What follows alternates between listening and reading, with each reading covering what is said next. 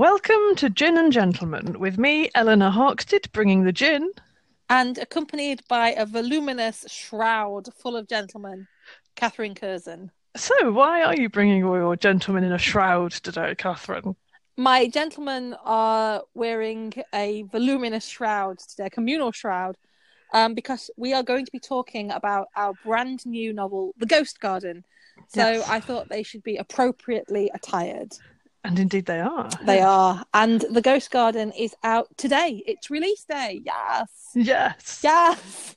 And it's available worldwide from Totally Bound Publishing. Um, it's available as an ebook or a paperback if you fancy getting your hands on something a bit thicker. Ooh. Firm. And in our podcast today with Firm, we're going to be talking um, a little bit about the book. We're going to be talking about its inspirations, Mhm. a couple of false starts that we had on it, which we thought might be interesting for our readers. Um, and we're also going to give you a tiny little bit of an insight into the sequel, which we have literally just finished. Indeed. So, Um, hot off the press. it is hot off the. It's not on the press Well, yet. It's, yeah, it's not on the press at it's all. hot off it? the keyboard. And before we do, here is the lovely Miss Harkstead with the blurb for the Ghost Garden. Blurbity blurb. Blurb it. Within the tangled vines of a forgotten garden can a blossoming new love overcome an ancient evil that threatens both the living and the dead. Whitmore Hall is a respected but remote boys' school where a brute reigns as headmaster. With its forsaken walled garden, a tragic past, and midnight footsteps heard from an empty clock tower, it's a place where the dead are rumoured to walk. Cecily, the headmaster's wife, finds an unlikely ally when the unorthodox Raph de Chastelain arrives as a new teacher. When they team up to untangle the mystery of a ghost garden which emerges from the sun bleached soil, Cecily's chance of happiness is threatened by her tyrannical husband. But is the controlling headmaster acting of his own free will, or is he the puppet of a malevolent power from beyond the grave? Read it and find out. Indeed. Indeed. So the story is set in 1925, and the inspiration for it, however, came from um, well, not just the inspiration, but the initial idea was a contemporary set story inspired by something that happened to Eleanor on a train. Yes. Sadly, Um, not very ghostly, but Yeah, it was it wasn't particularly ghostly at all. Um, I was on the train going to Shrewsbury, so, but it's a very oh, it's very well, actually where they filmed a version of the Christmas Carol. So or Shrewsbury, as I would say. is, I, I don't know how No, no, I don't it. think it is. But it's one of those things, isn't it? Like scone and scone. Yes, it's at Shrewsbury or Shrewsbury. I can't remember. Anyway, off I went to the county town of Salop, and and the train like just stopped outside the station.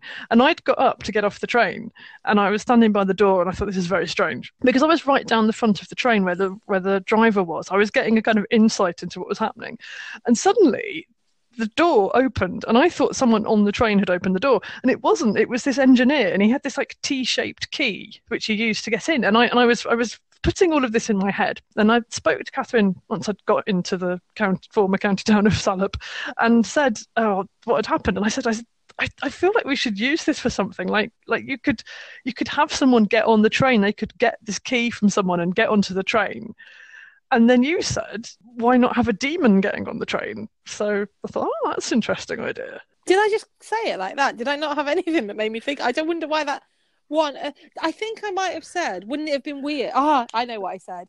That Yeah. it would have been weird if the door had opened and you'd heard someone get on the train, but no one had got on the train. Yes. That yes. you heard the sound of someone getting on and turning the handle, but there was no one getting on. And didn't we say as well you could chuck a body off the train? Yeah, you could just chuck a body off the train as well.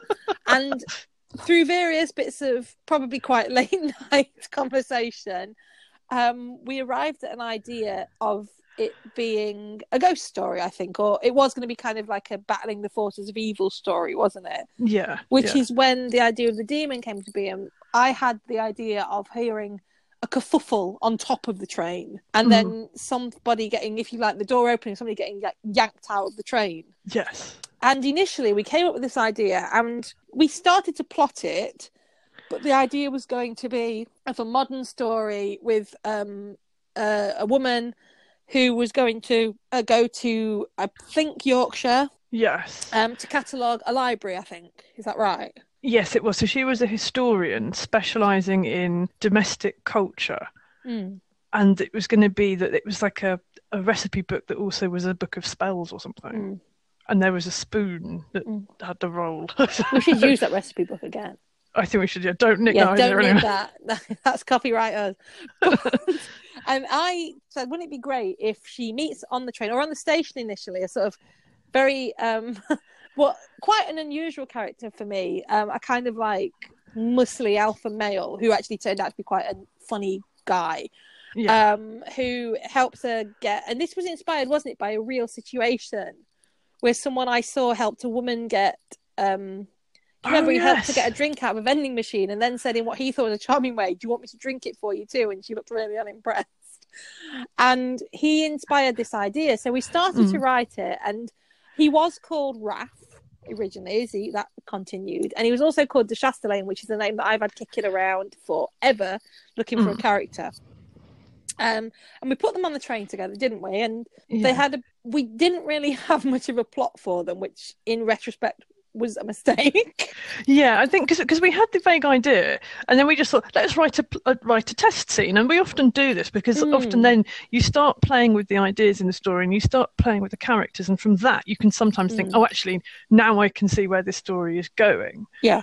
and then write a very detailed type plot for it. But Yeah. we did just kind of let it go, and they kind of they loved talking to each other, didn't they? And it was going on and on. Yeah, And- and there was a lot of talk and not much happening. Yeah, there was some Um, banging around on the roof of the train. There was some vague banging around. Um, and he, I remember there was a whole, which I quite liked, which we should use again. There was a whole little, he had a little picnic, didn't he, on the train that he bought with Oh him yeah, that he started sharing with her. But ultimately, it was that kind of thing of it's too early for this. That- Mm. if I were reading it, we don't know anything about him. Yeah, he seemed like a characterful guy to sit near on a train, but ultimately, mm, you know. and then they got off the train at the other end. I think they nearly boffed on the train as well, they did, yeah. We decided that they would have this like animal attraction, Yeah. which is in some books works, and we have actually, um, you know, we've we've we've got some ideas that are going to involve that kind of not love at first, love at lust at first sight, Mm. but it became really apparent that in this that was the wrong approach. Yeah. um, and it felt like we were kind of that we liked the idea of them. Oh, they're real, you know, different. She's very considered and Mm. careful, and he's really kind of. The idea was he was going to seem a bit handsome but a bit thick, Yeah. but he wasn't actually thick. But he just came across more kind of a bit. It was characterful and it was entertaining to write, but I. We felt like we'd gone. There was nowhere to go with them after that. So we yeah, took them off the train. We decided that they wouldn't canoodle. Um, and we took them off the train and then realised we have to now have a plot. And we had a few set piece ideas, didn't we? Yeah. Um, yeah, so we had she gets waylaid in a lane by some sort of like goblin Yeah. As um, you do. that I always say waylaid, it kind of like tried to rip her head off essentially. Yes. and it was a nice little scene and there were some you know nice moments in it but ultimately again it was very early in the story to ask the reader to, to go with that I think so. And yeah. I and then she we- turns up at his house conveniently, and yeah I think they accident. again, and it was just like, Mm, did they actually then or did they nearly no they nearly did again They nearly the did. jumped on him on the bed which was actually supposed to be funny and it was quite funny yeah, that it was a comedy scene but ultimately you can't no matter what some people will tell you and we would try to tell you this at times you can't string a series of set pieces and wouldn't it be funny if ideas together and it turns into a novel yeah, that's that's not going to work. um, I've seen some filmmakers do it and get away with it. um, so we we went back to the drawing board, I think, and we both realised it. Luckily, at the pretty much the same time, that it wasn't working. Indeed. So it Mm. needed it needed a it needed a germ of an idea, which did. fortunately Came, Came along. along, and it came along very very late one night. I was on a train coming back from an event in London. And I was looking at the news, and it was the summer, and there were the reports of the ghost gardens springing up. Which, if people didn't see them or don't remember them, it was essentially because the grass was so parched that the outlines of old gardens that grass and turf had been Mm. laid over were starting to show through the Yeah. ground. And I think um, in the show notes we'll put up a picture or a link to a story telling what Yeah. causes this. Yeah, and there were some extraordinary things that were coming through. There like were, they were I mean, finding um Look in the one at Gawthorpe Hall now, yeah. where you can see basically in parched dead grass, the entire shape of an ornamental garden. Absolutely spectacular. And isn't that the isn't that the ornamental garden that Charlotte Bronte would have seen when she visited the house, or was it a bit later than when she'd visited? I'm not 100% sure on that. I wouldn't No. like to say. No, but she'd Um, had. I mean, it was it was a house that she had been Yeah. to, and of course there are Gothic uh, It was an associations of Charlotte 1851, Bronte. an 18, well, 1850s actually. So Ah, who knows? mm, You know, potentially, Possibly, potentially, yeah, got a, got a few possibly, years. possibly. Um, and I remember sending it to you from the train yeah. and saying, I feel like we could do something with this with the ghost story idea. Mm. Um, and, And I re- and I remember when you sent it to me, I'd been seeing all of these things coming through like, because there were so many in so many different places, um, and I and I had been thinking we, we really need to use this for a story. So when Mm. you said that, I was like, yes, yes, we should, Mm. we should. Which is a good thing about how we write together is that sometimes one of us might have an idea that hasn't occurred to the other, but sometimes we will actually come across the same thing and be equally fascinated by it. And Mm. so and, and think yeah this will work really well But unlike- obviously unlike you, I'm pretty much constantly welded to my computer or my phone or something. So as soon as I saw it, I was like, send a message, even though it's super late at night. And yes, so we we liked that idea. Um, and I'm actually just looking back through some old messages to see if I can find it, but I can't. So it must have been an email or something like that. but I I can't remember. I wish I could remember exactly how that turned into what it became. Did it start off with going? It need it needs to be in a big old house, and she's so the woman who was the historian in the modern version becomes a sort of put upon wife or put upon daughter of somebody. She became a put upon daughter. So Yeah. we're going to be very careful in this podcast not to spoil or anything. yeah, So anything we tell you is not going to be a spoiler. It's going to be, and we did actually start to write. If you remember, we actually started Yes. to write it again with a similar idea, where she was a put upon daughter looking after the family home, which was a big old stately home again in the modern era. yeah, And Raph was the gardener, but he wasn't. He was there to kind of ghost bust. It turned out. yes, and that still had a train in it, didn't it? Mm. There's a lot And of train themes in It this still had a train, and I've actually found some of the messages we exchanged about it last July now. And we Ah, were talking in the messages about how we liked the characters, but we weren't quite feeling the plot. yeah, And a message where I actually put, "Well, let's press on and see if we can make something of it." um, but obviously, evidently, we we decided not, and we must have gone back to room. And probably, I imagine, in one of our super long Skype sessions. Mm. Um, what began to emerge was the ghost garden that you see now. Yeah, because I think I think it was that thing of going from. I think the key, in a sense, was she's the put upon daughter in in in this big house, and then the Mm. big house became the school. Mm. And I think that was your idea, and it was this idea of it being because it gives you a bigger canvas in a sense, doesn't it? Mm. And because there's lots of gothics which are always it's it's the woman in Mm. the house make it into a school, and then Yes. And just to give an impression to listeners of how quickly that progressed, the conversation that we had where we were talking about, you know, we need to let's just press on and see what happens. That was on the um the first of July, whereas by the looks like the 9th of July, we were quite a long way progressed.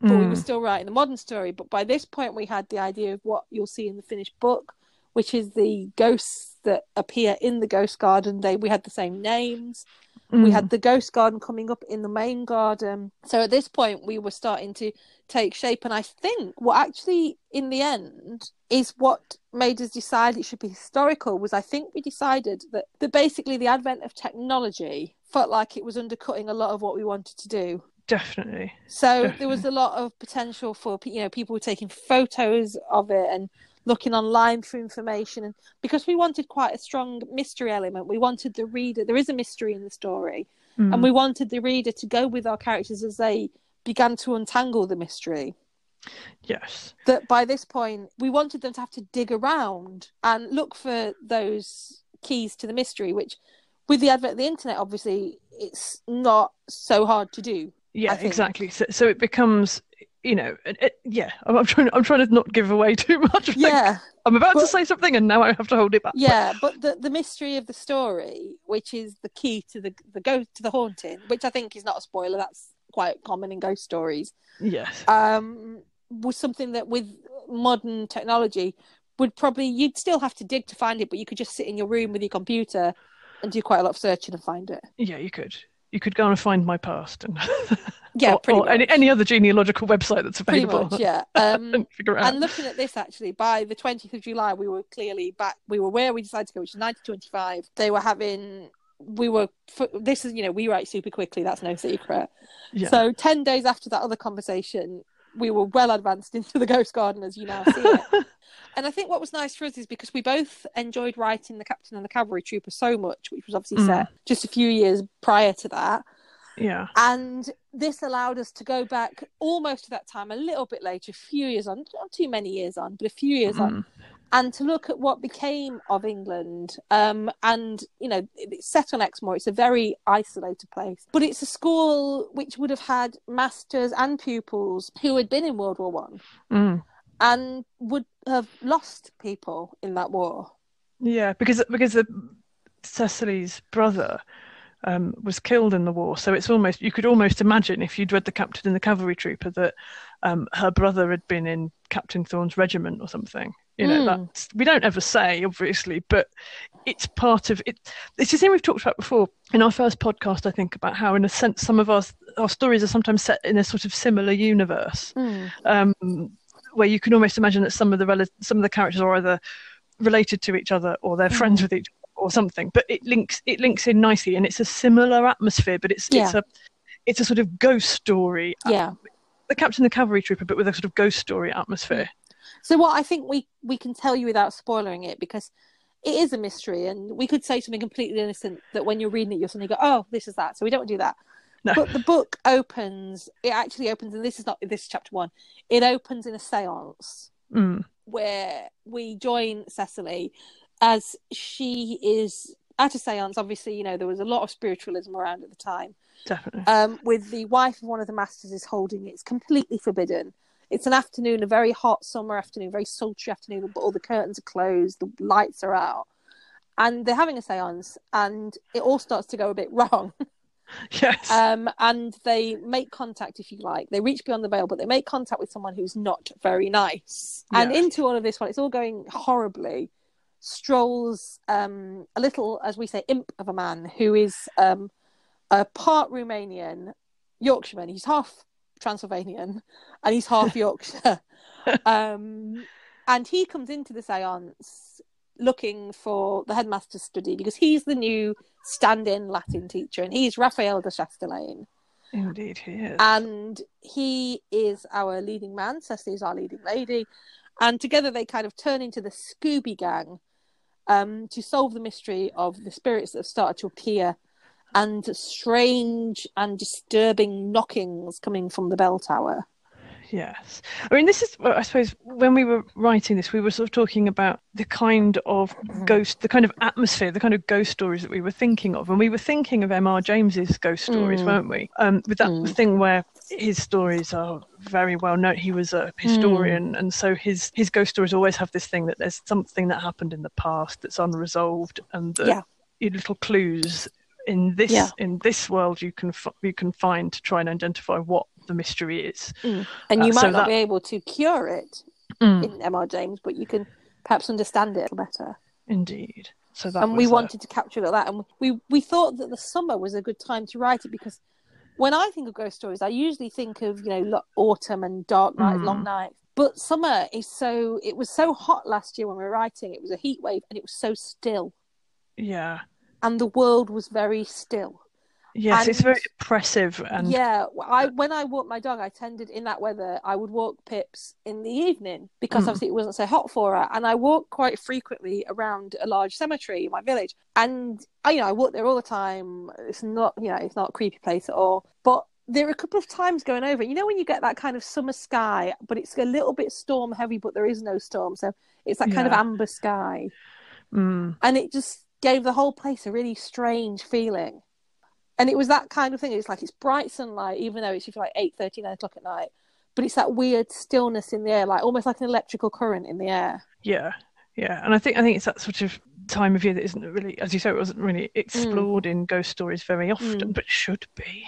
it should be and also because i think personally that it's there's something almost more frightening about having in broad daylight seeing something or hearing something Mm, you know like it's not spoiling anything that the sounds from the clock tower where nobody should be nobody has been for decades.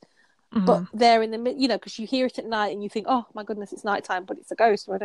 But then in the middle of the afternoon, that's when you should be safe. You shouldn't be hearing or seeing anything. well, this It's is a this the sunny thing. afternoon, and suddenly, boom, you know. 'Cause it's like all those all the programs that have like ghost hunting programs, and Mm, it's always like yeah. it's it's the middle of the night. They've had to put a night vision, Night vision camera on.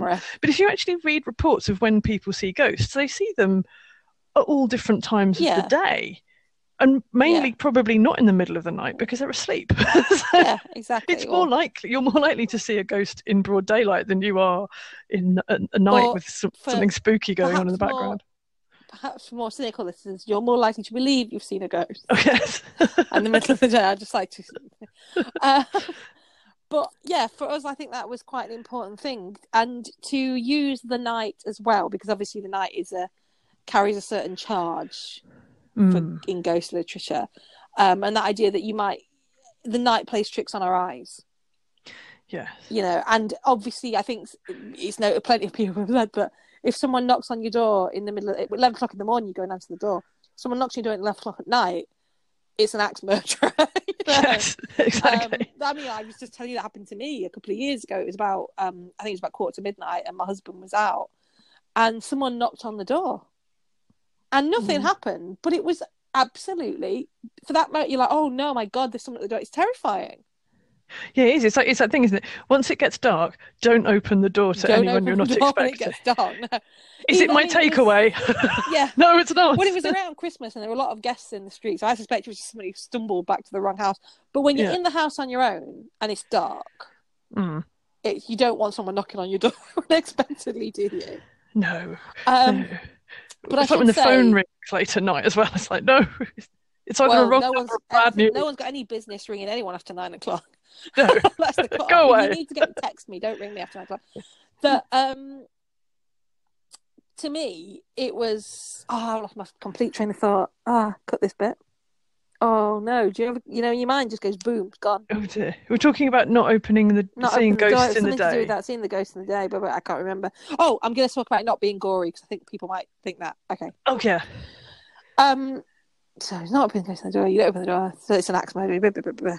But I will say, um, for anyone that might be wondering if this is for them, it's a ghost. It's not a horror story, so it's not gory. I personally am a massive wuss, um, so you won't find anything here that would, you know, the sort of equivalent of closing your eyes or fast forwarding or any of that. There's nothing in it. No, you know, there's nothing in it that's gory or Yeah, you, you don't need to sit there with a cushion ready No, to put no, it no. over your face. it's not explicitly it's not graphic or explicitly violent there's a couple of moments of violence in it but not probably nothing worse than you'd see on a soap opera Yeah, yeah. it's Um, it's not, nothing too scary. yeah because i think for us again it's the M.R. James thing of personally i don't find gore frightening i just find it gross and you know my husband loves a gory film so i don't nothing against people that love it but it's completely not for me Yeah, yeah. Not not. I'm not fond of it And- myself. No. And for us, we were more interested in building up. I think the atmosphere is really, really important, and it is a creepy atmosphere. And we've had some um, advanced reviews, and our reviews have been incredibly kind, and they've commented on the Mm. atmosphere. But we didn't want anyone to kind of say, "Oh, that's too much. I can't read that. It's too gory." yeah. So it's not. Yes. Yeah, and in a sense, it's a story. I think we've talked about this before, actually, haven't we? About how it's a story about. It's a romance, but it's kind of a story about friendship as well. It is, yeah. The, the romance. Um, well, we're not spoiling anything. It's it's in the blurb, you know. Yeah, and it's being published by a romance publisher, a so romance publisher. Yeah. kind of we, a hint. we wrote it, so you can. But the romance, when it happens, it's quite a way into the book. It's halfway or more, I think. But it's a Mm. slow burn romance because it has to be believable. Cecily's marriage is deeply unhappy. yeah, Um, you know, she's married to a, a cruel husband. He's very domineering. He's very cruel. He belittles her yeah, in pretty much everything that he does. And we're not, you know, it's not an old, we're not talking about a traditional old marriage, but we're talking about a marriage that by anyone's standards is abusive. She's kind of like his servant. yeah. And it's it's come out of her growing up with a father who her father was Mm. the headmaster before her husband was, Mm. and that when he passed over the headmastership to the new guy, he kind of passed over her Yeah. from his daughter to his this guy's wife. It's like Yeah. she didn't have a choice in No. a in in a way that in the early uh, you know in the early 20th century women in certain positions Mm. had no choice, and that's that's So part of the for story. Cecily, because obviously Cecily, she's not really allowed to go out without her husband knowing where she's going. There aren't many women at the school. He there's a rule that um, that he has put in place that the masters aren't allowed followers. Although there is one married master who married bef- while her father was the headmaster, um, who's Cecily's friends with his wife Harriet. So when Raph arrives, he's not. She doesn't look at him and go, "Oh my God, you're gorgeous." I need you know. They don't grab each other, start tearing each other's clothes off. They become friends Yeah, what I think she really likes about him is because he is only there temporarily.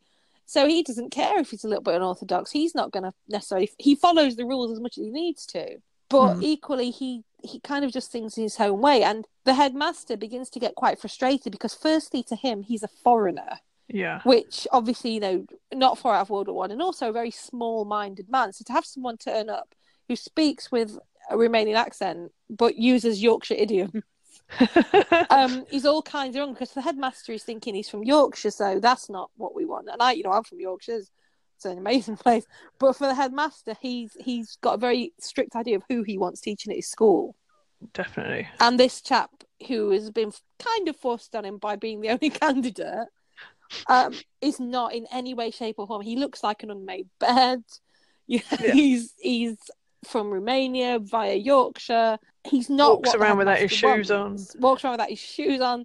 Starts clipping back the roses in the walled garden that contains lots of mysteries. He's the last thing that Dr. James Headmaster wants, but he's the only thing he's got. Yeah, But Cecily thinks, I've never met anybody like this because everybody that comes to school, whether it's a pupil or a master, has to toe this very strict line. They're not all like that, but they have to toe that line. exactly. So for her, he's a breath of fresh air. And He she knows indeed. that she shouldn't even be his friend, that this is going to be trouble for her. Exactly, and then as they, as they start to um, unravel the mystery, and Raph can see fairly early on. I think he can see that there's she's obviously you know where the land lies in terms of Yeah. the relationship like that she's in with her husband, if you Mm. could call it a relationship, and that's that sort of affection Mm. uh, and care kind of grows as they as they try and solve the Mm. mystery. Yeah. So. Yeah, so we hope we'll be rooting for them. As Yeah, well. we not, hope we not will. going. This is terrible. There's an affair in this book. Yeah. I don't want to read it. but Um, yeah, Yeah. yeah.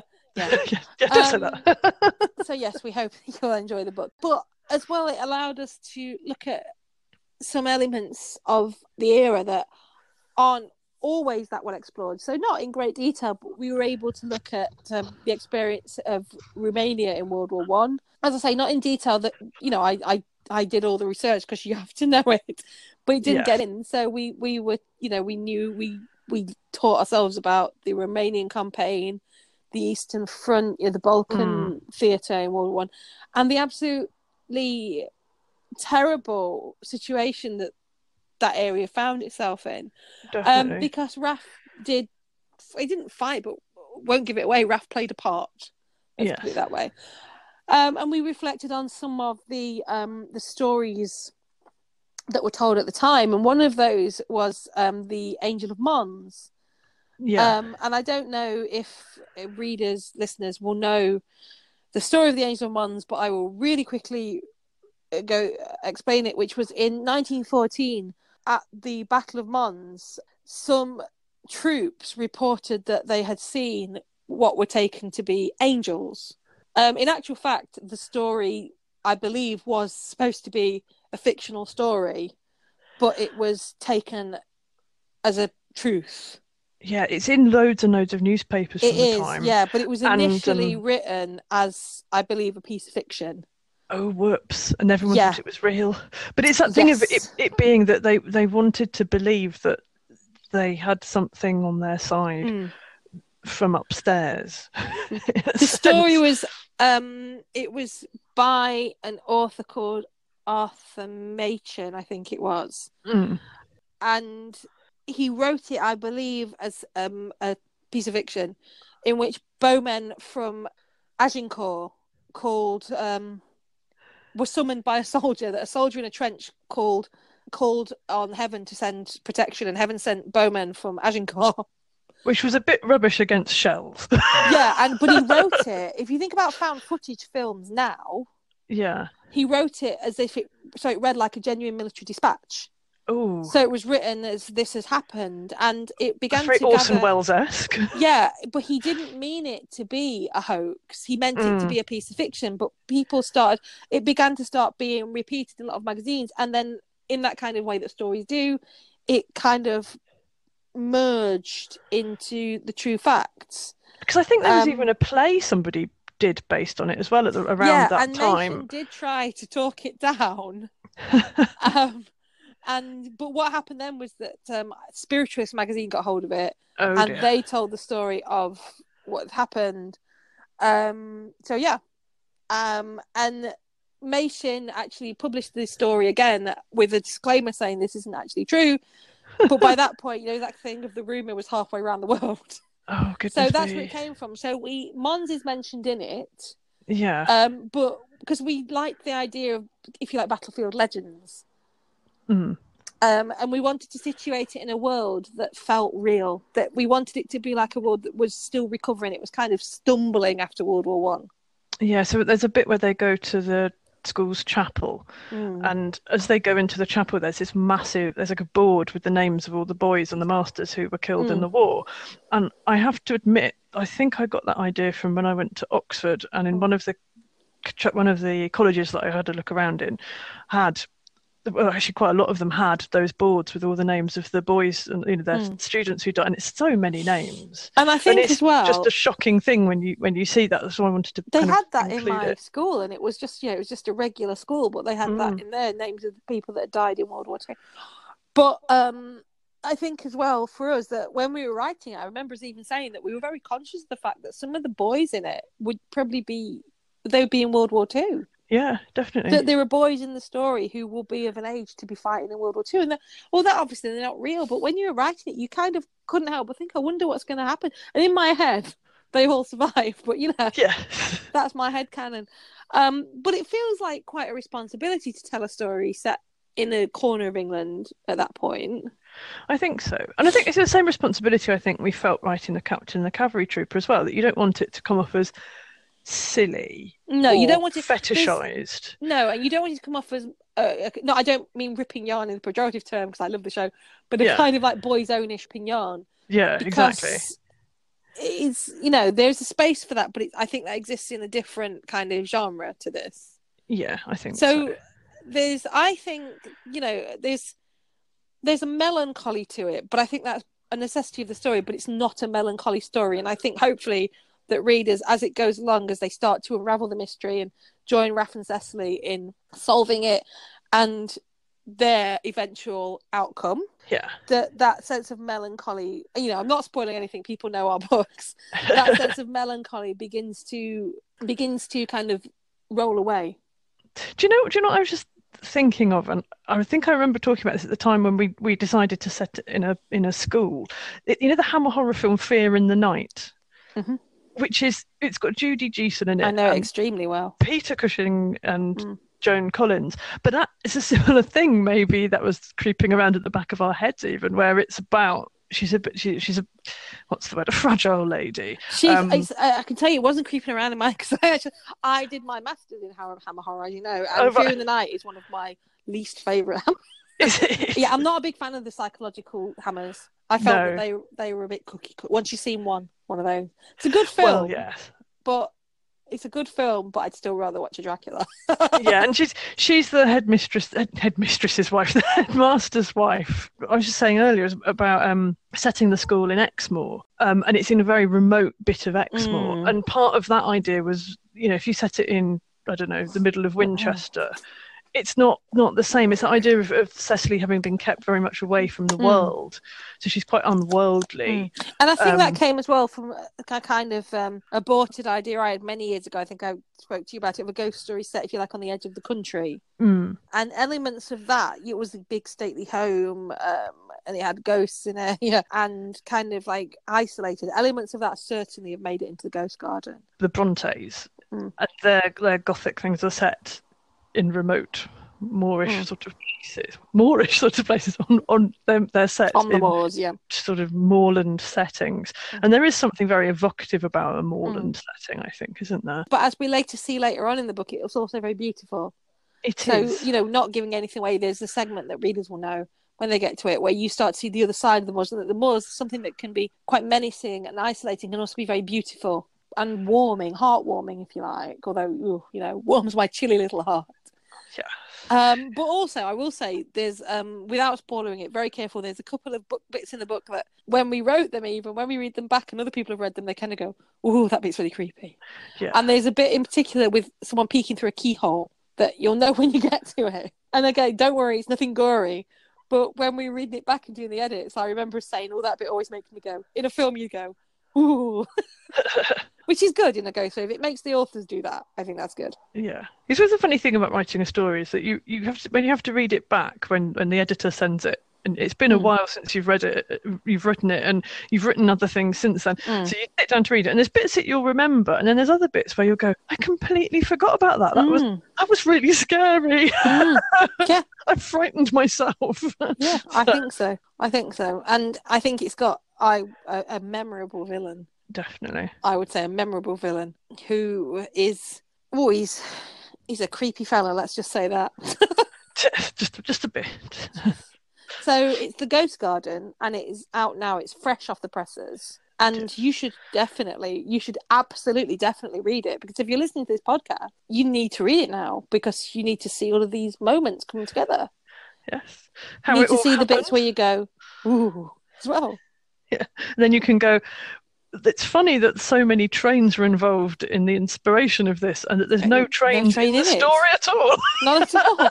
Um, well no you know trains. even even in those days you know you weren't going to get trains on very remote corners of exmoor so You probably buy it actually, you know. Pre beaching, they're probably the odd one.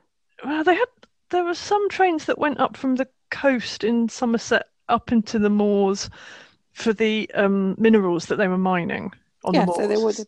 But if anyone But- could get on one of those, it would have been Raph. oh he would have commandeered it wouldn't he Yeah, if we'd needed But to it's called it's called the Ghost Garden. It's available worldwide now in ebook and paperback. So go along to your favorite retailer. Why don't you do it online? Do it now, and go and treat yourself to the Ghost Garden. don't wait to get a reminder from amazon no, do it now. Do it. You know you want to. And and if you have a copy and you happen to bump into us, then we'll sign it for you. if you get the paperback, I'm not signing the front of your Kindle because it will just break it. And it's time to find out, in keeping with tradition, because after this many episodes, it is a tradition. Eleanor, who is putting the fears in your gin this week? okay, I'm not sure which which name to say. Is it Steve Coogan? Is it Alan Partridge? But basically, um, Oh, oh, there's series this time has finished and it was very good. And then I realised that I had managed to not see Mid Morning Matters because I don't have Sky. Which you realised it when. I barked it at you, didn't you? Yeah. You've not seen Mid Morning Matters? Well, I, I remembered it being a thing, and then I just never never watched it because I don't have Sky. So I finally got around to buying the DVD, and it is very very funny. So he is disturbingly like one of my brothers, but I'm going to skip over that. He isn't a DJ, by the way, but he is just yeah, he is a bit Partridge-esque, is all I'm going to say. So yeah, excellent stuff. Well done. So who's putting the fizz in your gin, Catherine? Well, it's an unnamed man. Ooh, it's a mystery. It's not An a unnamed man. Yes, as Eleanor knows, and as some of you might know, that one of my favourite things to do is to take my airband radio and my binoculars and to go and sit and watch the planes taking off at airports. True, I absolutely love to do it. I sit there, and this is not sponsored, but I sit with my flight radar on my iPad and I watch the planes come and go, and I can spend hours doing that. Um, but putting the fizz in my gin is the pilot of a Jet 2 airplane this week who, despite extremely heavy winds and an incredibly busy roster on the runway, took the time to give an extremely spirited wave to a big bunch of children that were also watching the planes. They'd been waving and waving and waving for ages, and all of the Ryanair pilots didn't wave back. So Oh. shocking behaviour from Well, you, Ryanair you have to pay extra for the pay pilot to to wave. get away from the pilot. But whoever you are, the man, the pilot of the Jet 2 to Malaga, I think it was, who had very lovely forearms and a really chunky watch, and gave the kids a huge wave, and they absolutely loved it, and they were all cheering and jumping up and down. Put the fizz in my gin, and I did actually mention to Eleanor before we started this that on what I think, after a bit of research, might have been the 30th of June 1985, when I was just a tiny wee Catherine, I went to Castle Donington to see Concorde taking off, and the Concorde pilot not only waved but also dipped the nose cone at us Mm. and put in place my love of watching planes, listening in on pilots, and I think potentially my thing for kind of smooth older men. that I think may have started. so I just thought it was really nice. It was nice to see, and Excellent. it was great to see. So thank you, unnamed pilot. I hope you enjoyed your stuff over in Malaga. Yes, I think we had lots of sangria. Well, no, not Yeah. too much because otherwise he'd struggle flying the plane back. Well, enough that he enjoyed it, but not so much that it was still worse for it when he had to fly back. I, don't, I don't think they get a very big turnaround unless they swap the pilots. But like, you know. I, I don't get me because I will bore you to death with it, and you don't want me to. okay, I just bored. not. I've just bored Eleanor to. Well, hopefully not. I've just taken Eleanor through the rudiments of why Concorde could break the sound barrier, and got extremely emotional whilst discussing hearing it break the sound barrier going out over the Atlantic. I think later in the year when we Yeah. have we have a we have a captain novel about a captain who is a pilot of a I'll of be a able to plane. tell you all about it, Yes, we, we will do we will do a flight special. and I, I might even have some little flight videos because Ellen knows I've got them. I'll have some airport videos for you in the show notes, maybe if you're very very good when Captain Guy Collingwood comes out. Hopefully hopefully lots of pilots with handsome forearms waving. Of course. In my head, they all are. They all are. Yeah. And thanks also to the pilot, the unnamed pilot who said cheerio over the radio, because that was an incredibly pilotesque thing to say. That So is thanks, pilot. Toodle pip. No, cheerio. Cheerio. Cheerio. It's very piloty. In Cheerio, lovely, old bean. his lovely tones. Well, I there's something I want to I want to just add quickly is that the other day was the second anniversary of us writing together. I think. Yeah, it was. It was the second anniversary. Yes. It so was. when we with, sat with down to write our very strange, our very bizarre our sandbox. our sandbox, when we opened the lid of the sandbox and plunged in, We did. with our and spades and our buckets. we did, and goodness me, there's been quite a lot of water under the bridge since then, and quite a lot of words written. Lots of lovely chaps and feisty girls written. and sand spilt around and Hours on Skype, the occasional, the occasional war of attrition. We are the Simon and Garfunkel of the fiction world, but Yeah. without with the better afro.